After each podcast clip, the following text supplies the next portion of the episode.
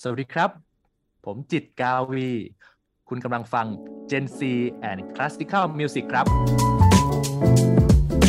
แตรวงคืออะไร แล้วกระจมแตรสำคัญกับชาวสยามอย่างไร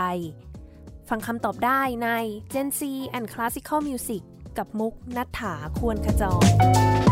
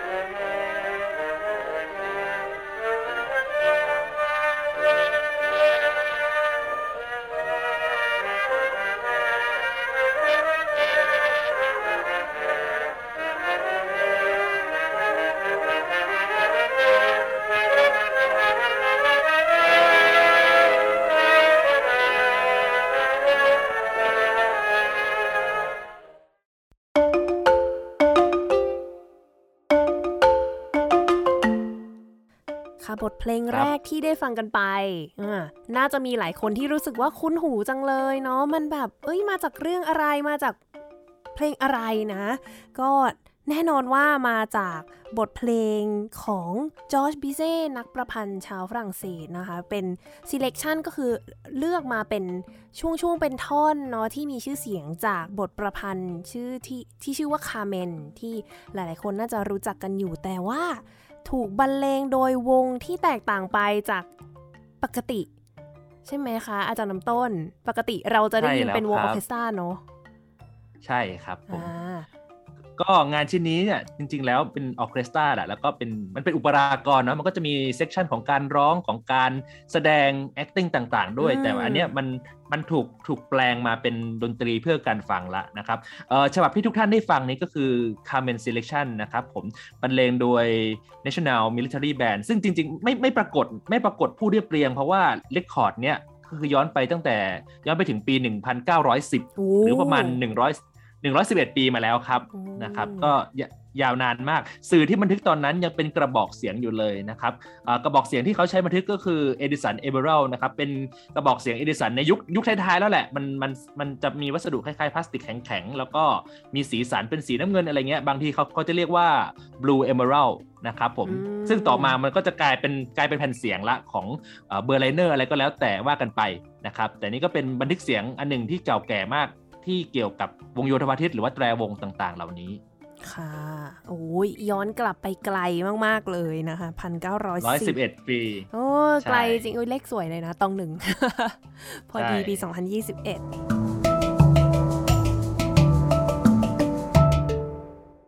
ค่ะก็ครับผมวันนี้ต้องขอต้อนรับนะคะ อาจารย์จิตกาวีนะคะ สวัสดีค่ะอา จารย์น้ำสต้นวัสดีครับ กลับมาคุณอีกมุกครั้งนัทถาควรขจรครับตายแล้วเต็มยศเลยค่ะ อาจารย์จิตกาวีนะคะ อาจารย์จากสาขาวิชาดนตรี คณะมนุษยศาสตร์ และสังคมศาสตร์จากมหาวิทยาลัยราชภัฏอุดรธานีอ่ากลับครับมาเป็นครั้งที่สองเนาะหนูดีใจมากดีใจมาก ครั้งแรกเนี่ยก็อาจารย์น้ำต้นเนาะอาจารย์น้ำต้นได้มาออกรายการใน episode ที่ 103 ที่พูดถึง ตัวมหาวิทยาลัย ราชภัฏอุดรธานีราชภัฏเลยครับ อุดรธานีก็คือคณะดนตรี เพราะว่าเอ้ย อุดรใช่ครับราชภัฏอุดรก็มีดนตรีนะอ่าอ่าเผื่อใครสนใจไปย้อนฟังกันได้เลยทั้งประวัติของอาจารย์น้ำต้น แล้วก็พูดถึงทางอ่าคณะสาขาวิชาดนตรีของคณะมนุษยศาสตร์และสังคมศาสตร์ของที่ราชภัฏอุดร ซึ่งน่าสนใจมากๆอ่า ครับแล้วก็แน่นอนว่าเรามีโอกาสได้พูดถึงผลงานของอาจารย์น้ำต้นตอนนั้นด้วย ก็คือหนังสืครับอใช่แล้วที่อาจารย์น้ำต้นครับเขียน หนังสือตื่นแตรครับผมอ่าก็เป็นหนังสือเล่มเล็ก ๆนะครับ แล้วก็สีแดงเลยแล้วก็มันมันเกี่ยวกับการรวมข้อเขียนเกี่ยวประวัติศาสตร์แตรวง ทั้งในสยามทั้งในต่างประเทศนะครับ ที่รวบรวมมาเป็นเล่มเล่มหนึ่งนะครับ ก็ผ่านมาแล้วหนึ่งปีนะเร็วเหมือนกันนะครับ เล่มนั้นนะครับ ลูกคนแรกไปเมื่อปีที่แล้วหนึ่งปีผ่านไปลูกคนที่สองมาแล้วนะคะ ใช่แล้วใช่ตื่นกระโจมแตรนะคะ ตอนแรกตื่นแตรแล้วก็แบบเริ่มขยายใช่ใหญ่ขึ้นละตื่นกระโจมแตรเป็นเล่มที่สองที่อาจารย์ใช่น้ำต้นเขียน เล่มนี้เกี่ยวกับครับผมอะไรคะเล่มนี้ก็เกี่ยวกับเอ่อประวัติศาสตร์เหมือนกัน แต่ทีเนี้ยเราสโคบกรอบให้มันให้มันแคบลงมาอีกนิดนึงนะครับ ตามปกติเนี่ยเวลาเราพูดถึง การแสดงดนตรีครั้งครั้งหนึ่งเนี่ยเรามักจะอะเรามักจะพูดถึงวงดนตรี เรามักจะพูดถึงศิลปินนะฮะเรามักจะพูดถึงบทเพลงที่เขาใช้เล่นมหรือเครื่องดนตรีต่างๆ แต่ว่าเออยังมีอีกฟังก์ชันหนึ่งที่เราไม่ค่อยได้พูดถึงก็คือเรื่องของสถานที่นะครับผมอ่าแล้วในประวัติศาสตร์ของประวัติศาสตร์ของแตรวงเนี่ยมันมีสถานที่ที่หนึ่งที่มันผูกพันอยู่กับการเล่นแตรวงแบบกลางแจ้งด้วยนะ เพราะว่า เออเราเราจะเคยได้ยินคำว่าดนตรีในสวนใช่ไหมครับอ่าซึ่งไอ้ลักษลักลักษณะของการเดินเดินเล่นชมสวนเล่นเนี่ยมันมันปรากฏอยู่มาเป็นร้อยปีแล้วนะครับผมซึ่งต้นตำรับเจ้าต้นตำรับเนี่ยมันเราต้องไปอยู่ที่ยุโรปนะครับอย่างเช่นในอังกฤษเนี่ยสมัยยุคยุควิกตอเรียเนี่ยหรือว่าอ่าสมเด็จพระราชินีวิกตอเรียเนี่ยที่เป็นกษัตริย์อังกฤษในตอนนั้นนะครับ มันมีเรื่องของนโยบายการเดินเล่นในสวนเลยด้วยซ้ำนะครับ ว่าเออไอการยกเขา เอ้ยเขาถือว่าการยกระดับคุณภาพชีวิตที่ดีเนี่ยมันมันก็ต้องเริ่มจากการทำอะไรพวกเนี้ยพอพอมันมีเรื่องของพระราชบัญญัติหรือมันมีเรื่องของกฎอะไรตั้งขึ้นมาเกี่ยวกับการเดินสวนเนี่ยในเรื่องของฟังก์ชันดนตรีมันก็ถูกอ่าอ่าบัญญัติขึ้นมาเหมือนกันนะครับอืมมันเริ่มมีการสร้างสร้างศาลาดนตรี แต่แรกเริ่มมันยังไม่ใช่กระโจมนะครับแรกเริ่มมันเป็นเหมือนเป็นเหมือน castle อะเขาเขาใช้ว่า castle ด้วย แล้วก็เป็นเป็นปราสาทที่แบบก่ออิฐถือปูนขึ้นมาเป็นเป็นสถาปัตยกรรมที่สวยงาม แล้วก็แบบโอ้ดูคงทนมากเลยนะ แต่แต่แต่พอผ่านไปสักพักครับ มันก็เริ่มย่อเล็กลง อาจจะด้วยเรื่องเรื่องค่าใช้จ่ายเรื่องอะไรด้วย แล้วก็เรื่องของฟังก์ชันของวงดนตรี คือตอนแรกที่เขาสร้างเป็นเป็นสถาปัตยกรรมในตอนนั้นเนี่ย มันก็เป็นวงออเคสตราเป็นวงแบบ chamber แบบ live music อะเนาะแต่พอยุคยุคใกล้ๆกันเนี่ย มันเริ่มมีการสร้างแตรวงขึ้นแตรวงมันมันไม่จำเป็นต้องหรูหราขนาดนั้นก็ได้มันเป็นขอขอให้เป็นศาลาที่มันสามารถรองรับสมาชิกในวงแล้วก็สามารถ เขาเรียกว่ากระจายเสียงออกไปให้คนในสวนได้ฟังได้แบบมานั่งบนพื้นฟังอะไรอย่างเงี้ยครับ มันก็เป็นการยกระดับคุณภาพชีวิตที่มันดีขึ้นแต่ดีขึ้นแล้วนะครับ ผมอืมก็สบายๆนั่งบนพื้นอะไรนะอันนี้ก็เป็นเรื่องกระโจมแตรนะครับมันก็เป็นกำเนิดขึ้นจากอังกฤษนั่นแหละ แล้วมันก็แพร่กระจายไปไปเรื่อยเลยนะครับ ไปอเมริกาบ้าง ไปเอเชียตะวันออกเฉียงใต้ไปเอเชียธรรมดาก็มีนะครับ คือไปทั่วจริง ๆ นะครับ ซึ่งยุคนั้นน่ะมันเป็นยุคเกี่ยวกับการล่าอาณานิคมด้วยอืม ดังนั้นต่างต่างชาติอังกฤษฝรั่งเศสเอ่อฮอลแลนด์เอ่ออเมริกันอะไรเงี้ยเขาเขามาทางทางเราเยอะ ดังนั้นคนไปไหนวัฒนธรรมไปด้วยครับผม ก็เลยเป็นที่มาอยู่ไทยที่มาเขียนหนังสือเล่มนี้ตื่นกระโจมแตรที่จะพูดใช่ถึงตัวกระโจมแตร ทั้งจากใช่ข้างนอกดูนจนเข้ามาถึงในไทย ครับอยากฟังที่มาจริงๆไหมฮะเอ้ยเนี่ยไงกำลังจะให้พูดเลยว่า อย่างนี้เท่ากับว่าเราจะย้อนไปถึงหนังสือเล่มก่อนหน้าเนาะ เรื่องของตื่นแตรใช่เพราะว่าเราจะต้องครับพูดถึงแตรวงก่อน จริง ๆ แล้วในรายการเราเนี่ยมีมีโอกาสได้พูดถึงเรื่องเกี่ยวกับ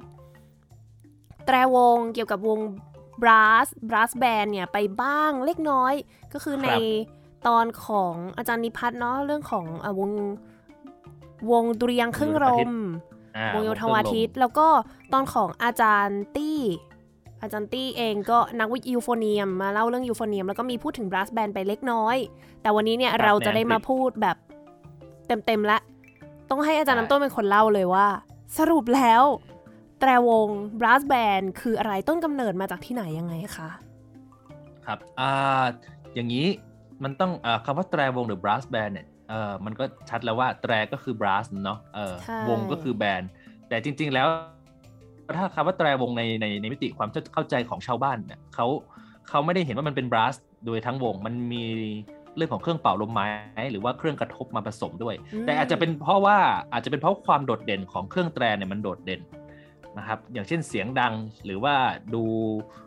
ลักษณะของเครื่องดนตรีที่มันมันเด่นชัด แล้วมันมันแปลกจากเครื่องดนตรีที่เขาเคยเห็นกัน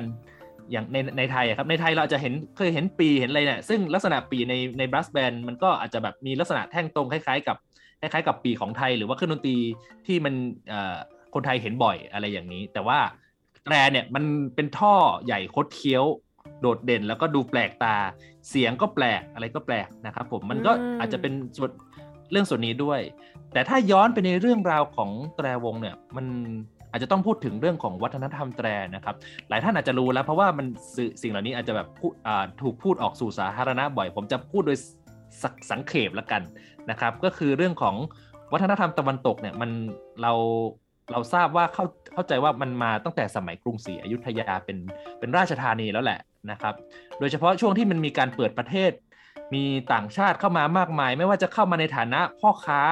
เข้ามาในฐานะหมอสอนศาสนานะครับ เข้ามาในฐานะของทหารรับจ้างต่างๆ เหล่านี้คำพูดที่ว่าคนไปไหนวัฒนธรรมไปด้วยนั้นเป็นนั้นจริงเสมอนะครับเขามีวัฒนธรรมติดตัวมา มันก็มีการนำเข้ามานะครับผม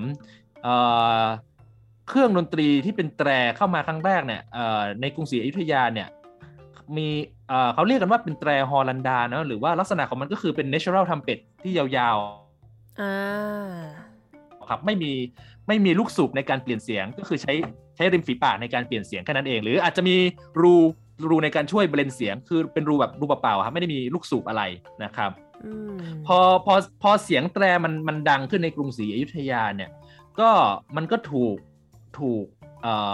คนในชนชั้นสูงในในช่วงสมัยนั้น อาจจะเป็นชนชั้นขุนนางชนชั้นกษัตริย์อะไรอย่างนี้นะครับ หยิบนำเข้ามาใช้ในฟังก์ชันของราชสำนักมากยิ่งขึ้นนะครับ แล้วมันมันแล้วมันแล้วมันมันมันบวกกับศาสนาอื่น ๆได้อย่างอย่างเขาเรียกว่าไม่อย่างไม่ขัดเขินเลยนะครับ เราจะเห็นได้ว่าในพิธีพราหมณ์จนถึงปัจจุบันเนี่ยในราชสำนักเนี่ยมันมีการใช้แตรนะแล้วมันเป็นการประโคม คือ มันอาจจะไม่ใช่ฟังก์ชันของดนตรีเพื่อการฟังซะทีเดียว แต่มันเป็นเรื่องของการการสร้างสร้างเสียงบรรยากาศสร้างบรรยากาศบางอย่างขึ้นมาต่างหากนะครับ มันก็เออเราอาจจะเราเคยได้ยินใช่ไหมครับ เวลามีพระราชพิธีต่างๆ ที่มันถ่ายทอดสดทุกช่องนั้นโทรทัศน์รวมการเฉพาะกิจ เราจะได้ยินเสียงแตรเสียงสังเสียงแตรงอนเสียงมโหระทึกต่างๆ เนี่ยมันเป็นบรรยากาศเนาะเราเราเราไม่เข้าใจเนื้อหา แต่ว่าเออพอพอมันดังขึ้นมาเนี่ย มันก็เกิด ความรู้สึกหรือว่าเอออะไรบางอย่างที่เสียงเสียงเหล่านั้นมันมันกระตุ้นจิตเรา ก็เป็นทุกที่เนาะต่างประเทศก็เป็นอย่างทุกวันนี้อังกฤษอะไรเขาก็ยังใช้เมื่อวันก่อนดูฟุตบอลเขายังมีเป่าแตรกัน ครบรอบวันผ่านพันศึกอยู่เลย ใช่ มันมันมันมันก็เป็นเป็นไอเสียงที่ทำให้มนุษย์เรามีความพิเศษกว่ากลุ่มกลุ่มสิ่งมีชีวิตประเภทอื่น นะครับ ก็คือการใช้เสียงเหล่านี้แหละทำให้สังคมมนุษย์เรามันมันมันมันมันแตกต่าง ทุกคนมีความรู้สึกร่วมเนาะอ่าอ่าทีนี้ทีนี้ทีนี้กลับมากลับมาที่ไทยเนี่ยพอพอถึงหมดช่วงกรุงศรีอยุธยามันก็มีแกลบเนาะเพราะมันมีเรื่องศึกสงครามเนาะชาวต่างชาติก็อาจจะอยู่บางส่วนที่เป็นทหารรับจ้างหรือหรือบางส่วนที่เป็นหมอสอนศาสนาเนี่ย เขาก็มีการขยับขยายหรือว่าลี้ภัยบ้าง อย่างเช่นช่วงศึกสงครามที่แบบเสียกรุงเลยเนี่ยเขาก็มีการลี้ภัยไปจันทบุรีเราก็จะเห็นมีการสร้างโบสถ์สร้างอะไรใช่ไหมครับโบสถ์ที่จันทบุรีนะครับไอเรื่องของดนตรีก็อาจจะแบบแพร่กระจายแหละอาจจะมีเรื่องดนตรีขับร้องด้วยไม่ใช่แค่เรื่องเครื่องแตรหรอก แต่ทีนี้ความเด่นชัดจริงๆอะมันมันมันมาชัดจริง ๆ นะครับ ช่วงประมาณปลายรัชกาลที่3นะประมาณรัชกาลที่ 3 รัชกาลที่4เนี่ยที่วง วงโยธวาทิตแตรวงหรือเราเราจะเรียกว่าวงบรัสแบนก็ได้เนี่ยมันมันมีความชัดเจนขึ้นจากต่างประเทศเข้ามาก่อนนะครับ ในยุคยุคปลายรัชกาลที่3เนี่ยคือมันก็เริ่มมีการสร้างเครื่องดนตรีที่มันเป็นกิจจลักษณะมากยิ่งขึ้นนะมันไม่ใช่มันไม่ใช่เครื่องแบบ natural trumpet แล้วคือในยุคอยุธยาเนี่ยถ้าเป็นตรงกับยุคคลาสสิกไอ้ยุคยุคในดนตรีคลาสสิกก็เป็นยุคบาโรกนะครับ ประมาณนั้นเนาะแต่ต่อมาเนี่ยมันก็เข้าสู่ช่วงคลาสสิกช่วงช่วง โรแมนติกอะไรพวกเนี้ยเครื่องดนตรีมันก็พัฒนาตามมาด้วย ในสมัยรัชกาลต้นรัตนโกสินทร์เนี่ยมันก็เข้าสู่โรแมนติกละเครื่องดนตรีมันก็พัฒนา มันเริ่มมีการผสมวง เราจะเห็นงานของบีโธเฟนหรือว่างานของโมซาร์ทที่มี serenade for wind ใช่ไหมครับอ่าหรือว่ามาร์ช for อ่า for military band อะไรอย่างนี้ มันมันเริ่มมีการการสร้างวงเครื่องเป่าที่แบบผสมเสียงได้ดียิ่งขึ้นนะครับ จากต่างจากเดิมที่มันแบบ อย่างอย่างยุคยุคโมซาร์ทยังบางบางครั้งอะแตรทรัมเป็ตยังตีคู่กับ timpani เฉยๆอยู่เลย เป็นแบบเป็นเอฟเฟกเสียงอยู่เลย ยังไม่ถึงขั้นเป็นขนาดนั้นนะแต่ก็มีมีมีโซโล่บ้างแต่น้อย พอมันรวมวงได้เนี่ย มันก็มีการนำวงเหล่านี้ไปไปรับใช้ในราชสำนักเนาะมันไม่ใช่แค่ทหารมันมีเรื่องของอะไรอะของเจ้าขุนมูลนายที่แบบมี archbishop มีอะไรเงี้ยเขาก็จะมีวงของเขามีใช้ในฟังก์ชันเหล่านั้นนะครับ ในสยามเนี่ยมันมันมาได้ยังไง ต้องกล่าวก่อนว่าในสมัยรัชกาลที่ 3 ซึ่งเป็นท่านเป็นพระมหากษัตริย์ที่เขาเรียกว่าเปิดกว้างในเรื่องของการค้าเนาะเก่งในเรื่องของการค้าต่างๆ เนี่ยแน่นอนมีต่างชาติเข้ามาจากการเปิดประเทศเนี่ยเยอะแยะมากมาย แล้วก็ แล้วก็การมาเนี่ยเขาก็ต้องมาขออนุญาต คือสมัยนั้นเป็นการพองแบบสมบูรณาญาสิทธิราชใช่ไหมครับ ก็คือมันก็ต้องเข้าไปทำเรื่องทำอะไรกับกรมต่างๆ ที่เกี่ยวข้อง ราชสำนักเนาะดังนั้นการเข้าไปดัดดาดเนี่ยมันก็มันก็กระไรอยู่มันไม่สมพระเกียรตินะครับผมมันถึงมันถึงมีคำว่าไอ้เรื่องของแตรแตรเฉลิมพระเกียรติหรือว่าอะไรพวกเนี้ยครับที่ที่ที่ยกยกเข้ามา คือการการเข้ามาของชาวต่างชาติเนี่ยเขาตัวแทนของเขาเนี่ยเขาก็ต้องรับรับอำนาจมาจากคนใหญ่คนโตทางฝั่งของเขานะครับ แล้วก็เอาไปยื่นในคนใหญ่คนโตทางทางของเรานะครับ ดังนั้นการที่คนใหญ่คนโต คนโตไม่ได้มาด้วยเนี่ย สิ่งที่จะจะแบบว่ายกยกระดับหรือว่าสร้างเป็นเป็นความเป็นเกียรติยศขึ้นมาเนี่ยมากับมากับสิ่งที่เขาแนบมาส่งเนี่ย ก็ต้องเป็นเสียงดนตรีด้วยนะครับ มันถึงมีมีความเป็นอะไรอะเสียงเกียรติยศที่ส่งเสริมซึ่งกันและกัน เวลาเขามาขออนุญาตเนี่ยมันก็ต้องมีพระราชสารจากทางโน้นมายื่นทางนี้นะครับ การจะเข้าอย่างที่บอกการเข้าไปดัดดาเนี่ยเข้าไปไม่ได้แบบไม่ไม่สวยไม่งาม ก็ต้องมีดนตรีแห่เข้าไปดนตรีโยธวาทิตเนี่ยมันก็เป็นนะมันนอกจากยิ่งใหญ่แล้วเรื่องของความคงทนของเครื่องดนตรีมันมันดีกว่าแน่นอน เพราะมันทำมาจากบรัสเนาะส่วนใหญ่เป็นบรัสเป็นเครื่องทองเหลืองอะไรเงี้ยเขาต้องนั่งเรือเขาเขาต้องนั่งเรือมาเป็นโอ้โห สมมุติถ้ามาจากยุโรปเนี่ยมันก็โอ้หลายเดือนนะครับ อาจจะเป็นเผื่อเป็นครึ่งปีด้วยซ้ำถ้าค่อยๆมาแล้วก็แวะแวะบ้างอะไรบ้างเนี่ย ดังนั้นไอการจะเอาแบบอย่างเช่นไวโอลินอะไรเงี้ยที่ เอาขึ้นเรือมาแล้วก็ผ่านมหาสมุทรเป็นเออสามสี่ที่แล้วก็โดนเกลือทะเลกัดมาถึงอาจจะแบบใช้ไม่ได้แล้วเนี่ยแล้วมันเราไม่มีเราไม่มีช็อปอ่าดีดาดาริโออะไรพวกที่แบบขายอุปกรณ์แล้วเนี้ยในเหมือนยุคปัจจุบันมันไม่มีอะไรซื้อ เลยไม่มีโอโบไงใช่เฮ้ยเขาเล่าเขาเล่าว่ามีเครื่องลมไม้นะ แต่เขาเขาไม่ได้อธิบายชัดเจนว่ามันเป็นเครื่องลิ้นเดียวหรือลิ้นคู่ แต่ว่ามันมีเครื่อง เครื่องลักษณะคล้ายๆ ปีเขาบอกอย่างเงี้ย อาจจะเป็นลิ้นคู่ก็ได้ ที่มีบันทึกเดี๋ยวจะเล่าต่อๆไปครับผมทีเนี้ยพอเปิดประเทศอะโอ้โหเรือต่างชาติเข้ามาเยอะมาก อย่างเช่นเรือซานจินโตของอเมริกาเนาะเรืออะโคนาของปรัสเซียปรัสเซียก็คือเยอรมันปัจจุบันนะครับผมแล้วก็โอ้อีกอีกหลายมาก แต่ว่าที่ที่ชัดๆเนี่ยก็คือจากอเมริกากับรัสเซียที่ที่มันมีบันทึกจากคนบนเรือแล้วเขาก็เล่าว่าเอออย่างเช่นซานจินโตเนี่ยเขา เอาพระราชสารไปถวายรัชกาลที่ 3 มีการแห่เพลงอะไรอย่างเงี้ยยังยังซานจินโตนี่เป็นเป็นเรืออเมริกันเนาะเขาก็จะเล่นเพลงอเมริกันอย่างเอ่ออย่างผมจำชื่อไม่ได้แน่ชัดอาจจะประมาณยังกี้ดูเดิลอะไรอย่างเงี้ยครับผมปั๊มปั๊มปั๊มปั๊มปั๊มปั๊มปั๊มปั๊มปั๊มปั๊มปั๊มปั๊มปั๊มก็คือแห่ ดังนั้นคือแห่ทีเนี้ยมันก็เป็นเรื่องของเกียรติยศส่วนหนึ่ง แต่อีกส่วนหนึ่งก็คือชาวบ้านชาวสยามเขาได้เห็นแตรวงแล้วนะครับ แล้วมันก็เออมันต้องแปลกใจแน่นอนว่ามันคือวงอะไรนะฮะเสียงทั้งเสียงทั้งรูปลักษณ์ทั้งโอ้โหเครื่องดนตรีเนี่ยมันแปลกไปหมดเลยนะฮะก็มันก็เป็นการแลกเปลี่ยนทางวัฒนธรรมที่เกิดขึ้นในตอนนั้น หลังจากที่มันว่างเว้นจากกรุงศรีอยุธยาที่มีศึกสงครามนะแต่ว่าพอต้นรัตนโกสินทร์เนี่ยสงครามมันก็ร้างไปละ มันก็ทีนี้มันก็สนุกละ ออนอกจากเรือซานจินโต แล้วก็ที่บอกมีเรืออาโคนาใช่ไหมครับ เรืออาโคนานี่ก็พิเศษ ในแง่ที่ว่าเขาเข้ามาเนี่ยมันมีราชทูตประจำเรือเขาก็บันทึกไว้เนาะราชทูตออเรนบวก ซึ่งท่านไม่เชิงเป็นบันทึกซะทีเดียวเป็นจดหมายถึงน้องชาย แต่ว่าในจดหมายนั้นเนี่ยบันทึกทุกอย่างเลย อากาศผู้คนอาหารภารกิจต่างๆ ที่เขาทำนะครับ บน เรือโคนาก็จะมีกองแตรวงอยู่แล้วนะครับ ตอนนั้นเนี่ยเป็นสมัยรัชกาลที่ 4 แล้วเขามาปลายปีนะเขาบอกเลยอากาศหนาวมาก แล้วก็มีอะไรมีมงมีหมอกนะครับ แล้วก็มีการเอาแตรวงเนี่ยไปเล่นถวายรัชกาลที่ 4 ด้วย คือถวายก็เล่นเล่นแห่ปกตินั่นแหละแห่กิตยศปกติแหละ แต่ทีเนี้ยมันมันมันมีมันมีช็อตหนึ่งที่ในในจดหมายเขาอะเขาเขียนไว้เลยว่า รัชกาลที่สี่หรือว่าเขาเขาเรียกว่าคิงมงกุฎเนาะที่นั่นนะครับ ในบันทึกคิงมงกุฎได้ขอให้เราอะ เล่น เล่นให้ดูหน่อย ก็คือเชิญไปแบบหน้าหน้าคิดคิดว่าเป็นหน้าบันไดที่เข้าเฝ้าอะครับ แล้วก็ให้แตรวงเล่นให้ฟังหน่อย ทีนี้มันก็ยาวเลยครับ พอเล่นให้ฟังเสร็จเนี่ย ท่านก็รัชกาลที่สี่ก็ขอให้แตรวงคณะเนี้ยอยู่ต่ออีกหน่อย แล้วก็ขอให้มาสอน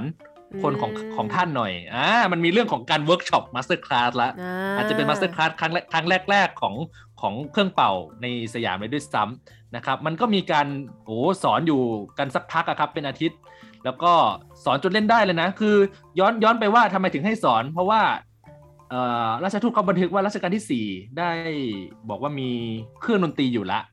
เรามีเครื่องดนตรีนำเข้าอย่างดีจากต่างประเทศ จากยุโรปจากเยอรมันจากรัสเซียเนี่ย แต่ไม่มีคนสอนก็เลยเนี่ยเป็นที่มาว่าเออทูตจากปัสเซียใช่ไหมงั้นก็ลองงั้นก็ขอให้อยู่ต่ออ่าอยู่ต่อให้หน่อย คนสอนคนนำสอนก็คือหัวหน้าวงกับตันฟริตนะครับ ชื่อว่ากับตันฟริตถ้าจะไม่ผิดนะ แล้วก็มา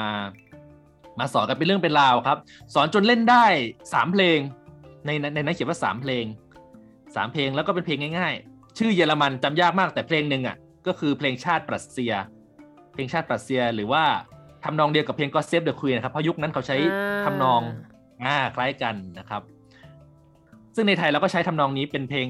เพลงสรรเสริญพระบารมีอยู่ช่วงหนึ่งเหมือนกัน ที่ใช้ชื่อว่าเพลงจอมราชจอมราชจงเจริญนะในหนังสือตื่นแตรจะมี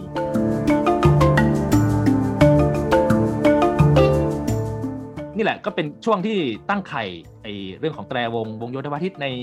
ในประเทศไทยนะครับ ก่อนที่ต่อมาเนี่ยมันจะมันจะขยายขอบเขตไป กว้างยิ่งขึ้น พอขึ้นในสมัยรัชกาลที่5เนี่ย ท่านเป็นพระมหากษัตริย์ที่ยังไงอะเขาเรียกว่าชอบเปิดหูเปิดตานะครับพอใช้คำชาวบ้านอ่าท่านเดินประพาสเสด็จนู่นนี่นั่นหลายที่มากนะครับ ก็เมื่อครั้งครองราชย์ใหม่ ๆ ก็ได้ไปชวาเนาะชวาก็คือลงไปสิงคโปร์ฟิลิปปินส์อะไรอย่างเงี้ยไม่ใช่ฟิลิปปินส์อินโดอินโดนีเซีย อินโดนีเซียขออภัยใช่ก็จะเห็นความเจริญของแตรวง ที่นั่น เพราะว่าที่นั่นเนี่ยเขาถูกยึดครองไปเรียบร้อยแล้วโดยเจ้าอาณานิคมอย่างอังกฤษหรือว่าฮอลแลนด์อะไรเงี้ยครับผมการการได้เห็นการได้เห็นแตรวงที่มันพร้อมสรรพแล้วก็การได้เห็นความเป็นระบบระเบียบแล้ว มันสามารถเป็นฟังก์ชันในราชสำนักที่แบบยกระดับได้อะยกระดับเขาเรียกความเป็นเกียรติยศได้เนี่ย มันก็พอกลับมาเนี่ยมันก็ก็มีเรื่องของแนวคิดในการตั้งกองแตรวงทหารมหาดเล็กขึ้นมา ซึ่ง ก่อนหน้านี้ในรัชกาลที่4อะมีแตรวงแล้วแต่มันก็ไม่ใช่ทางการนะครับ คือเขาก็มีคนดนตรีอาจจะเป็นคนดนตรีไทยหรือว่าคนทั่วไปเนี่ยมาฝึกมาฝึก แต่อันเนี้ยสมัยรัชกาลที่5เนี่ยคือก่อตั้งอย่างเป็นทางการนะครับผมมีมีประกาศในราชกิจจานุเบกษาเลยว่าให้ใครเป็นสอนเป็นอะไรอย่างเงี้ยครับ แล้วก็จัดทำเพลงยังไง ซึ่งซึ่งในตอนนั้นเนี่ยสมัยรัชกาลที่5เนี่ยมีครูฝรั่งคนสำคัญแล้วนะครับ ซึ่งก่อนหน้านี้สอนในแตรวงวังหน้าของพระปิ่นเกล้าแต่พอ พอสิ้นรัชกาลที่สี่สิ้นพระปิ่นเกล้าเนี่ย ก็ก็ยุบรวมแต่วงวังหน้ากับวังหลวง ก็รวมกันเป็นกองเดียวนะครับ มีแต่วงทหารมหาดเล็ก ครูฝรั่งคนนั้นที่บอกว่าอยู่ที่กองแต่วงวังหน้าก็คือจะขอบไฟนะครับ ท่านเป็นเป็นคนเยอรมันนะ อยู่ที่เมืองทริเออร์เคยเคยไปไหมครับ คุณมุกคุณมุกเรียนอยู่ที่เยอรมันใช่ไหมเดี๋ยวนะ ชื่อเมืองอะไรนะ ชื่อสะกดยังไง รู้สึกว่า T R I E R ทรียอาใช่เออเออเขาอะเออในในบันทึกเขาเขียนว่าไตรไตรเออเป็นตอต่อเต่าเอออ๋ออ่านว่าทรียใช่ไหมครับใช่ค่ะเมืองทรียสวยมากเลย เคยไปเคยไปใช่ไหมใช่เคยไปเคยไป อ่า คุณมุกคุณมุกเคยเห็นถนนเมืองเทรียไหมมันเป็นแบบถนนแบบโบราณแบบโรมันหรือเปอ่าล่าใช่ คือมันเป็นเมืองอ่าแบบเก่าแก่มากๆเลย เมืองน่าจะเก่าแก่ที่สุดในเยอรมันเลยมั้ง อ่าอันนั้นก็เป็นเมืองบ้านเกิดของจาขอบไฟท์อ่านั่นั่นแหละครับ ซึ่งตระกูลตระกูลของจาขอบไฟท์เนี่ยเป็นคนทำถนนนั่นแหละอ่านะครับถนนแบบแบบโรมัน ซึ่งซึ่งวิธีกการทำของเขาก็แบบโบราณเลยก็คือใช้หินยาวๆครับ ตอกลงไปบนพื้นเรียงๆกันเป็นถนนนะครับ ดังนั้นความคงทนของมันเนี่ยโอ้โหไม่ต้องพูดเลย ทุกวันนี้ยังอยู่ ผมผมยังไม่เคยไปหรอกโอ้ยผมแปลว่านั่นหะมุกพูดผมมีไปโอกาสได้ไปเหยียบมาแล้วเหรอเนี่ย ใช่ผมผมไปเปิดดูใน Google อ่า Google Street View แทนยังไม่เคยไปนะครับเดี๋ยวเดี๋ยวอีกอีกสักนิดนึงเนี่ยเดี๋ยวเดี๋ยวต้องเก็บเงินก่อนนะครับก็นั่นแหละก็เป็นเมืองบ้านเกิดของจาคอบไฟท์ซึ่งอ่าต่อมาเนี่ยท่านก็แต่งงานกับคนไทยเนาะมาอยู่กินเมืองไทยระยะยาวเลย ย้อนความไปจาคอบไฟท์เนี่ยจริง ๆ ท่านอยู่เยอรมันใช่ไหมแต่ท่านมาอยู่สยามได้อย่างไร ท่านเอ่อมีเหมือนกับว่าทางบ้านของท่านนะครับ มารดาเสียชีวิตแล้วก็ บิดาก็แต่งแต่งงานใหม่เนาะแล้วก็เหมือนกับวัยรุ่นด้วยตอนนั้นจะขอบไฟวัยรุ่น ก็รู้สึกว่าเออ อยากจะออกไปไปเผชิญโลกกว้างอะไรอย่างนี้นะครับ ท่านก็เดินทางไปที่สหรัฐอเมริกา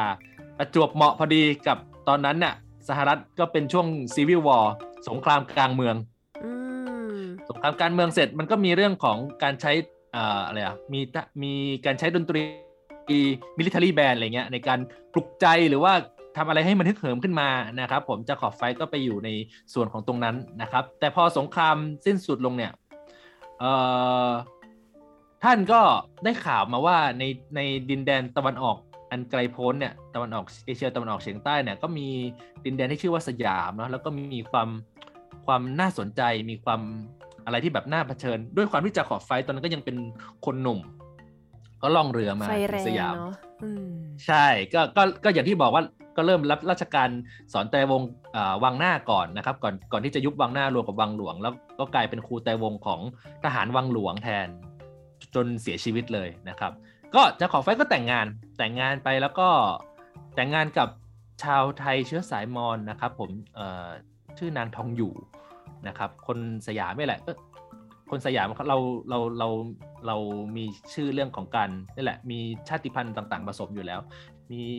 บ้านลาว มีบ้านมอญมีอะไรเงี้ยนะครับ ดังนั้นพอจะขอไฟแต่งงานเนี่ยก็มีลูกหลายคนเลยมี 3 คนนะครับเออผมจำชื่อไม่ได้ทุกคนจำได้ชื่อจำชื่อได้ 2 คนก็คือเลโอไฟกับปีเตอร์ไฟนะครับผมอ่าปีเตอร์ไฟท์เนี่ยเป็นคนน้องคนน้องสุดน้องเล็กสุดมี 3 คนใช่ไหมพี่สองคนเนี่ยก็ถูกส่งไปศึกษาอยู่ที่ต่างประเทศเลย เยอรมันหรืออะไรเงี้ยครับผมแต่คนสุดท้ายเนี่ยเหมือนคนแม่ไม่ให้ไป นะฮะก็อยากอยากให้อยู่นะเพราะว่าลูกไปหมดแล้วสองคนแรกอะ่ะคนสุดท้ายก็อยากให้อยู่ที่นี่นะครับอ่าก็อยู่ก็อยู่ แล้วก็รับราชการอยู่ในกรมโทรเลขเอ้ยกรมรถไฟขออภัยกรมรถไฟนะครับผมกรมรถใช่อ่าเริ่มเริ่มคุณแล้วใช่ไหมครับ ว่าเป็นใชใคร่นะครับผมปีเตอร์ไฟก็คือ เป็นชื่อไทยก็ปิติปีเตอร์เป็นปิติเนาะเป็นปิติ นามสกุลวัทยากรนะครับผมก็คือพระเจนดุริยางนั่นแหละ พระเจนดุริยางก็เป็นลูกชายของจาขอบไฟนะครับผมซึ่งซึ่งพอจาขอบไฟเสียชีวิตเนี่ยจาขอบไฟเสียชีวิต พระเจนดุริยางก็ก็ถูกเขาเรียกว่าถูกทาบทามเนาะให้ไปดูแลเรื่องของวงดนตรีอะไรต่าง ๆ แทนพ่อด้วย แล้วก็มันช่วงนั้นน่ะมันมีเรื่องของการตั้งตั้งวงดุริยางเครื่องสายฝรั่งหลวงอะไรเงี้ยครับ มันก็ถูก ถูกเอ่อท่านก็ถูกชักนำไปอ่านะครับแม้ว่าแม้ว่าพ่อจะเตือนว่าเอ้ยอย่าไปทำเลยอาชีพดนตรีในในสยามเนี่ย เดินเขาเรียนกันเอา สนุกสนุกไม่ได้จริงจังอะไรหรอกอะไรเงี้ยครับแต่สุดท้ายท่านก็ทำแล้วก็สร้างผลงานที่เป็นคุณอุปการต่อวงการดนตรีมากมายนะไม่ว่าจะเป็นเรื่องของการบันทึกโน้ตเพลงไทยด้วยโน้ตสากลเอ่อเรื่องของตำราทฤษฎีดนตรีต่างๆ เรื่องของการพัฒนาวงการเครื่องสาย ซึ่งเล่าไม่หมดในตอนนี้นะครับอาจจะเป็นตอนหน้าละกันเผื่อใครสนใจเรื่องของจริงๆจริง ๆ ก็มีคนเคยเล่าไว้บ้าง บางส่วนก็คือไปย้อนฟังได้ในตอนดนตรีคลาสสิกในประเทศไทย แค่แตรวงก็เยอะแล้วแตรวงนี้โอ้โหแน่นมากนะครับเพราะแตรวงเนี่ย เมื่อกี้ผมพูดถึงสมัยรัชกาลที่5ใช่ไหมครับ สมัยรัชกาลที่ 5 เนี่ยแตรวงมันเฟื่องฟูละ เพราะว่ามันมันมีการตั้งอย่างเป็นทางการเลย ดังนั้นมันมีเรื่องของระบบระเบียบมามามากำหนดวินัยต่างๆ ให้มันสามารถพัฒนาขึ้นไปได้นะครับ แล้วบวกกับว่านอกจากนอกจากตั้งแต่วงมาแล้วเนี่ยพระบาทสมเด็จพระจุลจอมเกล้าเจ้าอยู่หัวรัชกาลที่5เนี่ยท่านก็เป็นผู้ที่มีสหายเยอะนะครับที่เป็นต่างประเทศนะครับสหายคนสำคัญที่เคยมาเยือนใน สยามแล้วก็มีการใช้แตรวงต้อนรับมีหลักฐานชัดเจนมีรูปถ่ายก็คือมกุฎราชกุมารซาเรวิช ชื่อซาซาเนี่ยคุณคุณละนะครับ ก็คือมาจากรัสเซียนะครับ ท่านก็เป็นมกุฎราชกุมารซึ่งต่อมาท่านก็ขึ้นเป็นพระเจ้าซานิโคลัสที่2นะครับเป็นกษัตริย์องค์สุดท้ายในในราชวงศ์โรมานอฟของรัสเซียนะครับ แต่ก่อนก่อนนั้นท่านท่านมาสยามในฐานะมกุฎราชกุมารนะแล้วก็มาหลายที่มากเลย มาสยาม มาตรงกรุงเทพแล้วก็ไปอยู่ที่บางปะอินอย่างเงี้ย ซึ่งมันเป็นคล้ายๆกับพระราชวังตากอากาศอะไรเงี้ยเนาะเขาก็พาเที่ยวพาอะไรอย่างนี้ แต่หนึ่งในพอยต์สำคัญที่ผมไปเจอในเอกสารก็คือท่านเคยเคยพำนักอยู่ที่พระราชวังสรานรมอ่าคุณรู้จัก รู้จักสวนสรานรมใช่ไหมครับสวนสรานรมอยู่แถวตรงเขตพระนครตรงนั้นปะคะ ใช่อยู่ใกล้กับวัดโพใกล้กับวัดพระแก้วใช่เพราะว่าสมัยก่อนมุกเรียนอยู่ราชินีก็เลยรู้จักอ๋อใกล้ ๆ กันใกล้ๆกันใช่ค่ะครับผมในสวนสรานลมเนี่ยก็เป็นมันเป็นส่วนหนึ่งของวังสรานลมนะก็ซึ่งเป็นวังที่ใช้รับรองแขกแขกเรือจากต่างประเทศแขกเรือจากต่างประเทศที่เข้ามาแล้วก็โอ้โห ก็ต้องมาพักตรงนั้นน่ะ แล้วสวนสรานลมเนี่ยแต่งแบบอังกฤษเลย และที่สำคัญมีกระโจมแตรไอ้ตรงเนี้ยที่เราไปเจอ เราไปเจอมาเราพบว่าเมื่อมกุฎราชกุมารซาเรวิสเนี่ยมาพักแล้วก็มาเดินเล่นตามสวนเนี่ยก็จะมีแตรวงเล่นในกระโจมแตรดังนั้น ดังนั้นเราเราเห็นได้ชัดเลยว่าเรื่องของแตรวงมันไม่ใช่ฟังก์ชันของการทำเป็นประกอบกิจยศอย่างเดียวแล้วตอนนี้ มันเริ่มมีฟังก์ชันของการเป็นดนตรีเพื่อการฟังละแล้วมันทำเหมือนยุโรปเลยอะ่ะคือเล่นในสวนในกระในกระโจมแตรพอค้นไปอีกเนี่ยเราพบว่ามันมีประกาศเยอะมากเลย เกี่ยวกับสวนสลานลม ว่าเออประกาศแก่พี่น้องประชาชนชาวสยามเลยนะครับ ใครที่อยากเข้ามาฟังดนตรีเนี่ย เรามีทั้งแตรวงมีทั้งวงพินพาดปีพาดเนี่ย เอามาเล่นในกระโจมแต่หรือเอามาเล่นในสวนเนี่ยเข้ามาฟังได้ไม่ห้ามทุกวันอะไรเขาก็จะมีกำหนดเวลาบอกไว้เข้ามาฟัง แล้วก็ แล้วก็เออแต่แต่ยกเว้นนะ ยกเว้นช่วงเวลาที่มีการเสด็จนะครับก็จะไม่ให้เข้า แต่ถ้าแบบไม่มีเสด็จเนี่ย อาจจะเป็นเฉพาะช่วงวันอาทิตย์ อย่างนี้มีดนตรีเล่น ก็มาฟังได้ไม่ห้ามเห็นไหมครับ มันเริ่ม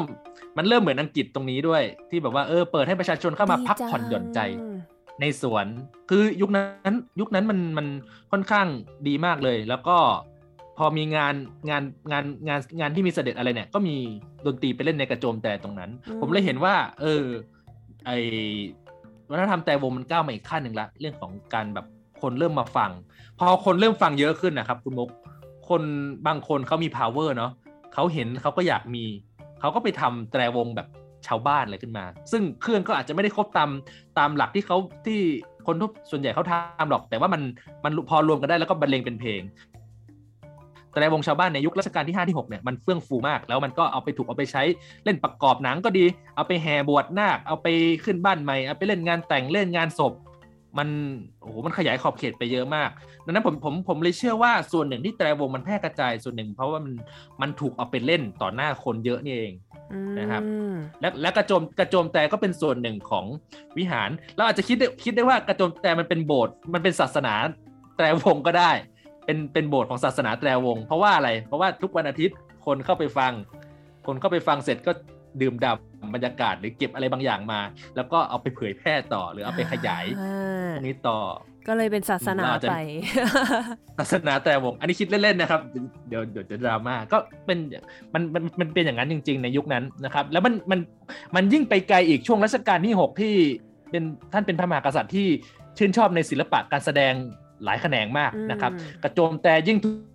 ถูกสร้างกันโหวุ่นวายมาก หน้ากระทรวงกลาโหมถ้าเคยไปเราจะเห็นปืนใหญ่เต็มไปหมด แต่นอกจากปืนใหญ่เราจะเห็นน้ำพุใช่ไหมครับ น้ำพุสองอันใหญ่ๆอืมใช่ใช่ตรงน้ำตรงน้ำพุนั้นก็เคยเป็นกระโจมแตรมาก่อน ซึ่งใช้เล่นแตรวง แต่เขาทุบไปน้ำพุมันจะกลมๆใช่ไหมฮะกระโจมแตรก็จะทรงกลมเหมือนกัน ใช่ก็ก็เคยเป็นกระโจมแตรตรงนั้นถ้าไปสืบค้นรูปเก่าๆนี่ถ้ารายการเรามีภาพนี่ผมเอาภาพขึ้นให้ดูครับ มันจะเป็นแบบ เป็นแบบกระโจมแตรตั้งหน้าตึกกระทรวงกลาโหมเลย ก็มีตรงนั้น หรือกระโจมแตรตรงร้านคาเฟ่นรสิงห์อยู่ตรงสนามเสือป่าตรงอ่าไม่ไม่ใช่วังพญาไทนะฮะอันนั้นชื่อเดียวกันแต่ว่าคนละที่ค่ะนะครับคาเฟ่คาเฟ่นรสิงห์เดิมเนี่ยมันจะอยู่ตรงสนามเสือป่า ถ้าถ้าเราเคยไปงานงานกาชาติเมื่อก่อนเขาจัดตรงนั้นเนาะมันจะ มีสนามหญ้า และตรงสนามอะมันจะมีตรงกลางอยู่ตรงนั้นแหละจะเป็นที่ตั้งกระโจมแตร แล้วใกล้ๆกันก็เป็นคาเฟ่นรสิงห์พระเจนดุริยางค์ถึงกับบันทึกไว้เลยว่า ทุกวันหยุดผมจำวันหยุดไม่ได้นะ แต่ทุกวันหยุดอะทั้งชาวไทยชาวต่างชาติอะจะมาดูการแสดงดนตรีที่กระโจมแตรตรงคาเฟ่นรสิงห์เนี่ยแล้วก็ชาวต่างชาติเนี่ยจะชมมากถึงขั้นขึ้นหนังสือ หนังสือพิมพ์อะครับหนังสือพิมพ์ชื่นชมเลยว่าโอ้โหทำอย่างเงี้ยมันดีมากนะครับโอ้ถึงได้น โยบายต่างๆเหล่านี้ซึ่งซึ่งก็มาจากรัชกาลที่ 6 ที่สร้างตรงนั้นเพราะตรงนั้นเป็นเขตเอ่อพระราชวังใช่ไหมครับ ค่ะอ่าพระพระราชวังดุสิตนะอืมมันก็เป็น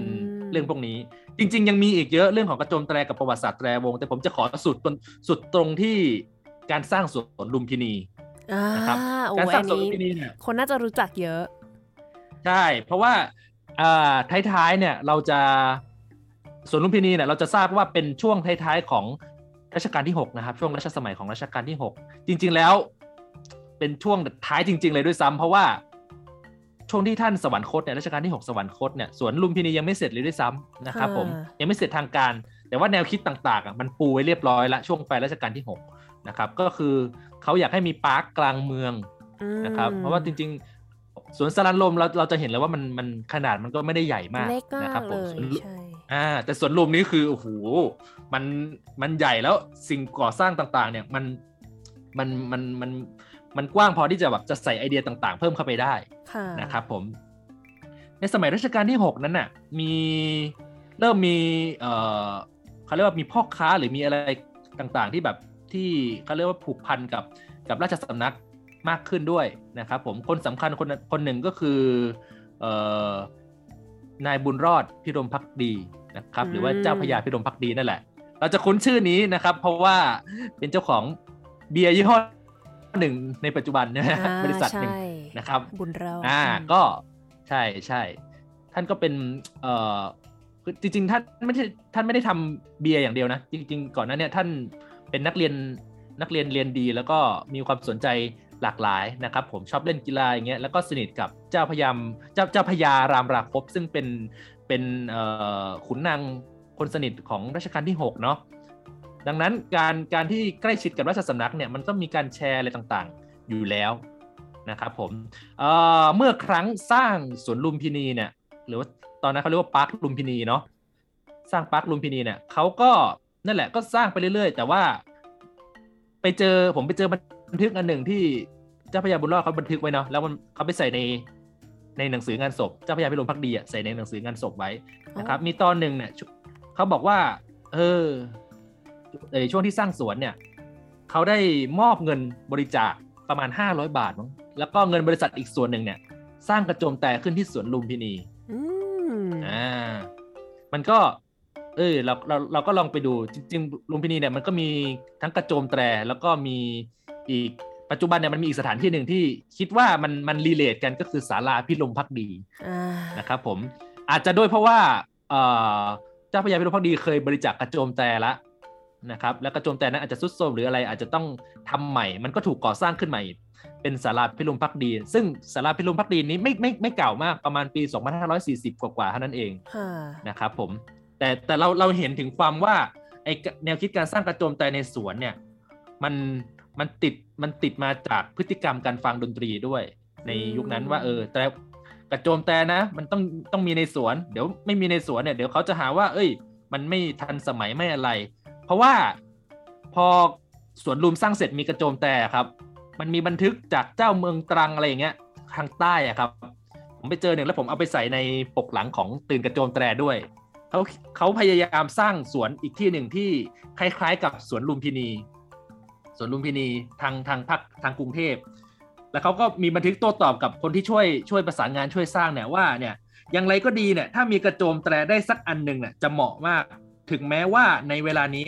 เราจะไม่สามารถจะมีแตรวงหรือปีพาดลงไปบรรเลงได้ก็จริง แต่คงถึงเวลาสักครั้งหนึ่ง เมื่อบ้านเมืองเจริญต่อไปข้างหน้า คนภายหลังเขาจะร้องว่าปาร์คขาดกระโจมแต่มันมันกลายเป็นว่า ทัศนะในการมองอกระโจมแตร ในยุคนั้นน่ะมันคือสิ่งจำเป็นนะครับ แล้วมันเป็นมันเป็นเรียกว่าเป็นสถานที่ที่แบบเผยแพร่เสียงดนตรีในสวนสร้างความสุขของคนที่มาเยี่ยมสวนได้นะครับผมอันเนี้ยที่ผมเล่าเล่ามาเนี่ยมันเป็นเหมือนการเล่าประวัติศาสตร์ กระโจมแต่กับแต่วงสยามที่มันมามาเป็นเส้นเดียวกันพอหลังจากรัชกาลที่ 6 เนี่ยกระโจมแต่มันมันมันถูกลืมเลือนไปเยอะครับ ด้วยอาจจะด้วยเพราะหลายหลายหลายเหตุผล เช่นว่าการสร้าง หอประชุมหรือสร้างสถานที่แสดงดนตรีเป็นกิจลักษณะมากขึ้นที่มันที่มันดีกว่า หรือว่ามันตอบโจทย์อะไรบางอย่างของไลฟ์สไตล์คนในยุคใหม่กว่าได้อะไรอย่างเงี้ยครับ แต่อย่างไรก็ตามกระโจมแต่ในในในไทยก็ยังมีอยู่นะ แต่แค่ว่าผมเสียดายว่ามันมันไม่ค่อยถูกใช้ละมันกลายเป็นศาลาใช้ทำใช้เล่นโยคะใช้ลำไทยเก๊กอะไรอย่างเงี้ยนะครับ มันก็น่าเสียดายนะครับอย่างเช่นกระโจมกระโจมแต่ในสวนสลันลมก็ยังมีอยู่นะ แต่ก็เก่ามากละเป็นเหล็กเดิมตั้งแต่สมัยรัชกาลที่สี่ ปีที่ห้าเลยนะครับผมน่าไปเยี่ยมชมนะครับเผื่อใครฟังอยู่แล้ว อยากจะไปเออมุกว่ามุกเนี่ยแหละไปชมได้ มุกเนี่ยคงต้องขอไปเห็นด้วยตาตัวเองจำไม่ได้แล้วหรือไม่ได้ไปนานมากครับ มีเยอะมากแล้วก็กระโจมแต่ที่ยังเหลืออยู่ก็ยังมีอยู่ที่วังบางขุนพรมนะแบงค์ชาตินะครับเป็นกระโจมแต่อยู่หน้าวังเลย เป็นกระโจมแต่ทรงกลม มีอยู่ที่กระโจมแล้วก็มีกระโจมแต่วังพระราชวังบางปะอิน ใครเคยไปนะครับไอเหล่านี้มันเป็นร่องรอยของของวัฒนธรรมแตรวงด้วย แล้วก็เป็นร่องรอยของของประวัติศาสตร์ผมผมเรียกว่าเป็นประวัติศาสตร์ดนตรีเพื่อการฟัง listening music ของของไทยเลยก็ว่าได้นะ เพราะสมัยก่อนเราไม่มีคอนเสิร์ตไม่มีคอนเสิร์ตฮอลนะครับ อาจจะมีโรงละครบ้าง แต่แต่แต่แต่แต่อย่าลืมว่าโรงละครก็คือที่ที่แสดงละครนะ แล้วก็มีดนตรีบรรเลงประกอบอะไรบ้าง มันไม่ใช่โรงหอแสดงดนตรีนะ แต่ถ้าที่ถ้าจะบอกว่ามีที่ใด เป็นที่ที่ใช้บรรเลงดนตรีโดยเฉพาะก็ก็พูดได้เต็มปากนะว่าก็คือกระโจมแต่นี่แหละครับ ก็นี่แหละเป็นเป็นส่วนหนึ่งของการทำหนังสือกระโจมแต่นี้ขึ้นมา เพื่ออยากให้คนได้รู้จักเขาเรียกว่าสังคีสถานที่เอ่อครั้งหนึ่งเคยรุ่งเรืองในในเมืองไทยมาก่อนแล้วว่าแล้วก็แตรวงก็เป็นส่วนหนึ่งในนั้น แม้ว่าปัจจุบันเราอาจจะแบบไม่ต้องคิดก็ได้ว่าต้องเป็นแตรวงเล่น เราจะเอาวงพื้นบ้านวงปีพาดมาเล่น หรือแม้กระทั่งวงร็อกวงฟิวชั่นก็ได้เพราะต่างประเทศเขาก็ทำกัน เสียดายเฉยๆว่าในไทยเราไม่ค่อยไม่ค่อยเออเขาเรียกว่ายังไง ไม่ค่อยได้เอามาใช้อะไรมากนัก ต่างประเทศปัจจุบันอย่างที่อังกฤษต้นตำรับเนี่ย ถึงขั้นว่ามีแตรวงที่เป็น bandstand tour ก็คือทัวร์ตาม bandstand สวนต่างๆ ทั่วอังกฤษอะไรอย่างเงี้ยโอ้ยเจ๋งผมก็เห็นว่าเออมัน มาครั้งนี้ก็เป็นน่าจะมาช่วยจุดประกายเรื่องกระโจมแตรกันดีกว่านะครับเรามาทำอะไรสนุกสนุกเล่นดนตรีอะไรก็ได้บนนั้นนะครับให้มันมีชีวิตอีกครั้ง ต้องไปขอใครเนี่ย ถึงจะใช้สถานที่ได้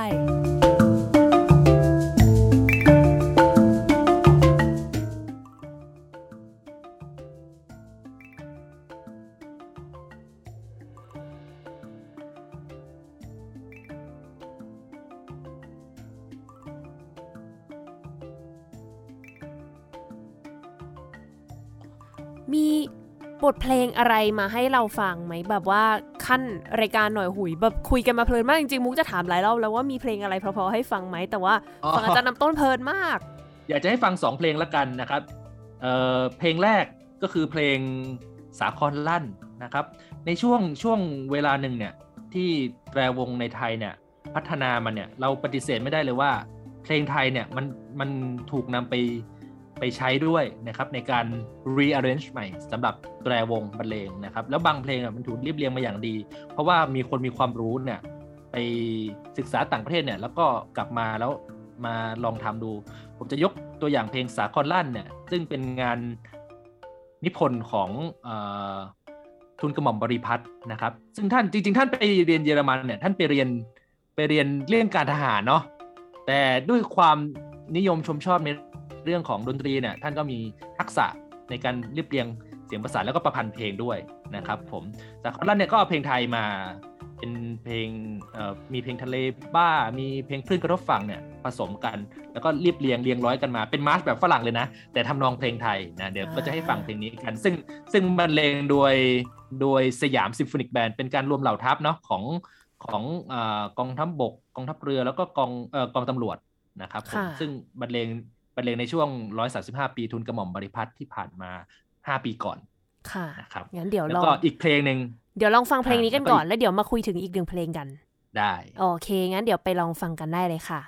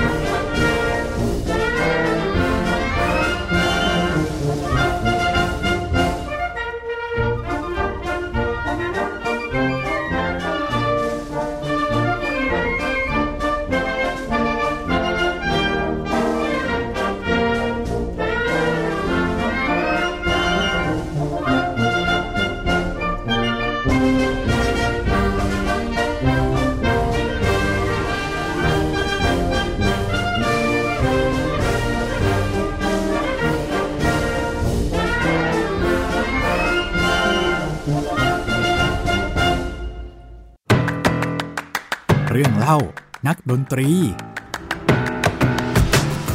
เออมีมีอยู่ตอนหนึ่งเราเราเขียนหนังสืออยู่ตอนประมาณตีสองตีสามแล้วเพลงมันดังขึ้นเอง แล้วเป็นเพลงไทยแบบแตรวงอะ่ะอ๋อเราก็ไม่รู้ว่าครูจะมาบอกอะไรหรือเปล่า แต่เราเราไม่ได้พยายามสื่อสารกับท่าน เราเรารู้สึกว่าเออครูอาจจะบอกว่าให้เราไปนอน เพราะว่ามันดึกแล้วเราเลยปิดไฟนอนแทนเออคือมันมันมันตกมันตกใจมากเลยนะ เพราะว่ามัน มันเป็นเพลงเพลงแบบเพลงวงโยกับซึ่งเราไม่ได้เปิดอะไรเลย แล้วเพลงมันดังเองไม่ไม่ไม่มีแอปอะไรเปิดในคอมเลย หูแววมันเปจะดูแบล่าบไม่ได้แววมันดังออกลำโพง จริงเหรอ เพลงใช่แต่แบบเพลงช้าเพลงเร็วอะ เพลงเพลงเพลงเถาอะเพลงเถาที่เล่นวงโดยวงโยธวาทิตอะอาจจะเป็นท่อนท่อนชั้นเดียวละท่อนท่อนใกล้จะเร็วละท่อนสองชั้นชั้นเดียวอะไรเงี้ยอ๋อแล้วก็ตกใจเรารู้สึกว่า ครูอาจจะแบบอยากให้เราพักผ่อนเพราะว่ามันมีงานเยอะที่ต้องทำเพราะว่าในในในในในความเชื่อของรุ่นพี่คนหนึ่งอะเราเขาก็บอกว่ามันมีเรื่องของบุญบุญบุญมีผีปันเป็นภาคเป็นภาษาเหนือที่ว่า เออ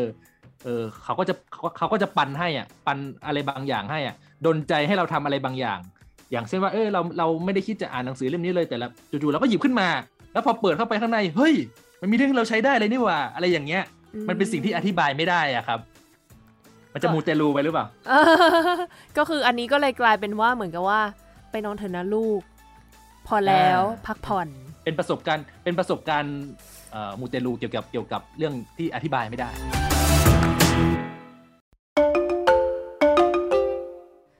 เมื่อกี้เราได้ฟังเพลงไปแล้วนะคะ แล้วก็ได้คุยกันเยอะเลยเกี่ยวกับเนื้อหาเรื่องราวของแตรวง รวมไปถึงกระโจมแตร ในสยามในประเทศไทยของเรา ทีนี้เราอยากรู้ว่าย้อนกลับไปไกลกว่านั้นอีกนิดนึงว่าที่มาที่ไปทำไมถึงอาจารย์ลำต้นถึงตัดสินใจที่จะเขียนหนังสือที่เกี่ยวกับสองสิ่งนี้ขึ้นมาเหรอคะตั้งแต่เด็กอะครับ เราเล่นวงโยธวาทิตมาแต่เด็กเนาะแล้วเรารู้สึกว่าเสียงที่เราเล่นออกมาเนี่ยมัน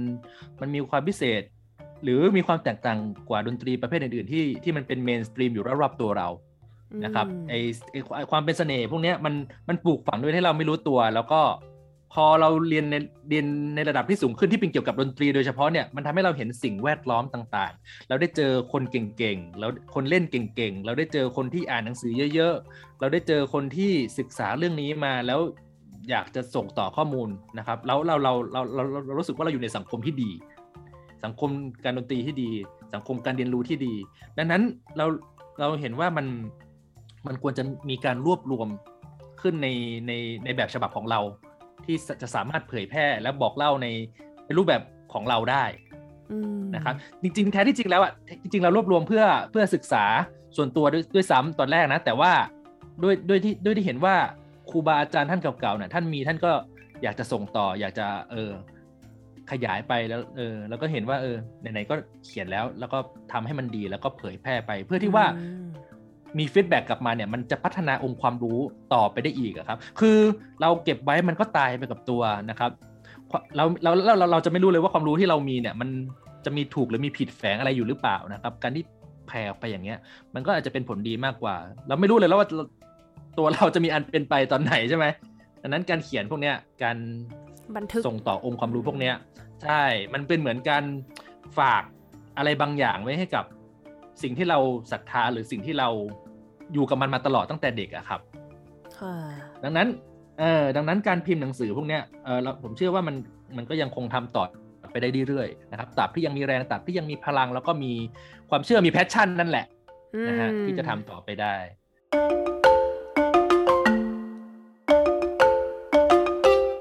เมื่อสักครู่บอกไว้แล้วว่ามีอีกหนึ่งเพลงที่มาฝากเราครับในวันนี้ เดี๋ยวจะให้ฟังเป็นเพลงส่งท้ายแล้วกันยังไง อาจารย์น้ำต้นแนะนำได้เลยค่ะ เป็นเพลงอะไรดีคะครับก็เอ่อบทเพลงที่จะเอามาเปิดสุดท้ายนี้นะครับ ชื่อว่า Deep Harmony นะครับผมอืมซึ่งเป็นงานประงานประพันธ์ของแฮนเดลพาร์เ e อร์ซึ่งเป็นนักประพันธ์เอ่อชาวอังกฤษเนอะแล้วก็ท่านท่านทำเขาเรียกว่างานประเภท hymn อะครับ hymn ก็คือคล้ายๆงาน chorale อะไรเงี้ยอืมที่เป็นเน้นเรื่องเสียงประสานที่มันสวยๆงามๆเนี่ย เยอะแล้วก็ เอามาทำเป็นเพลงซะเยอะนะครับผม Deep Harmony เนี่ยเอ่อประพันธ์ตั้งแต่ปี 1,800 กว่าๆแล้วนะครับชวช่วงที่แบบ brass band เพิ่งเริ่มตั้งไข่ตั้งอะไรในอังกฤษนะครับค่ะแล้วก็เป็นเพลงเป็นเพลงช้านะ แต่ผมรู้สึกว่าเพลงเนี้ยมันมันเป็นเพลงที่เอ่อแสดงศักยภาพอีกด้านหนึ่งของของเครื่องเครื่องเครื่อง brass band เครื่องแตรวงพวกเนี้ยเราจะเห็นได้ว่า ไอ้เครื่องแตรเนี่ยมันเป็นเครื่องดนตรีที่เสียงดังโวกเวกโวยวายแล้วก็ดูแบบดูแบบไม่มีความสุภาพนุ่มนวลเลยนะครับ คุณฟัง Deep Harmony อันเนี้ยคุณอาจจะเห็นอีกด้านหนึ่งของเครื่องดนตรีประเภทเหล่านี้ที่มันผสมกันอย่างลงตัวมาก มันเหมือนมันเหมือนมันเหมือนเหล้าอะครับ ที่มันบ่มมันแบบจนนุ่มอะครับ แล้วก็แบบเพลงไม่ยาวมาก แนะนำให้ฟังทางหูฟังครับ มันจะคุณจะได้ยินองค์ประกอบต่าง ๆ ที่มันทับซ้อนกันอยู่ข้างใน แล้วมันสุดท้ายมันคลี่คลายแบบเพราะมากแล้วก็ลงตัวมากอืม นะครับเป็นเพลงช้าปิดท้ายแบบนุ่มๆ สบายๆ แบบแตรวงอ่าได้นะครับเลยนะคะ วันนี้ก็ต้องขอขอบคุณอาจารย์น้ำต้นมากเลยที่มาพูดคุยกันในรายการนะคะ ไว้มีโอกาสโอ้ยินดีมากครั้งครับหน้าผมเจอกันใหม่เนาะได้น่าจะมีครับอีกผมหลายเรื่องมากที่อาจารย์น้ำต้นอยากจะมาเล่าให้กับท่านผู้ฟัง แล้วก็ตัวมุกเองมุกก็ได้รับความรู้ไปเยอะมากเลยด้วย ค่ะ ครับโหยินดีมากจริง ๆ ครับ ขอบคุณคุณมุกนัฐถาคนกระจรอีกครั้งนะครับขอบคุณมากค่ะ ค่ะท่านผู้ฟังครัคะบสำหรับวันนี้เวลาก็หมดลงแล้ว ดิฉันมุกนัฐถาควรขจรและอ่าน้ำต้นจิตกาวีครับ ค่ะเราสองคนขอลาไปก่อน สวัสดีค่ะ สวัสดีครับ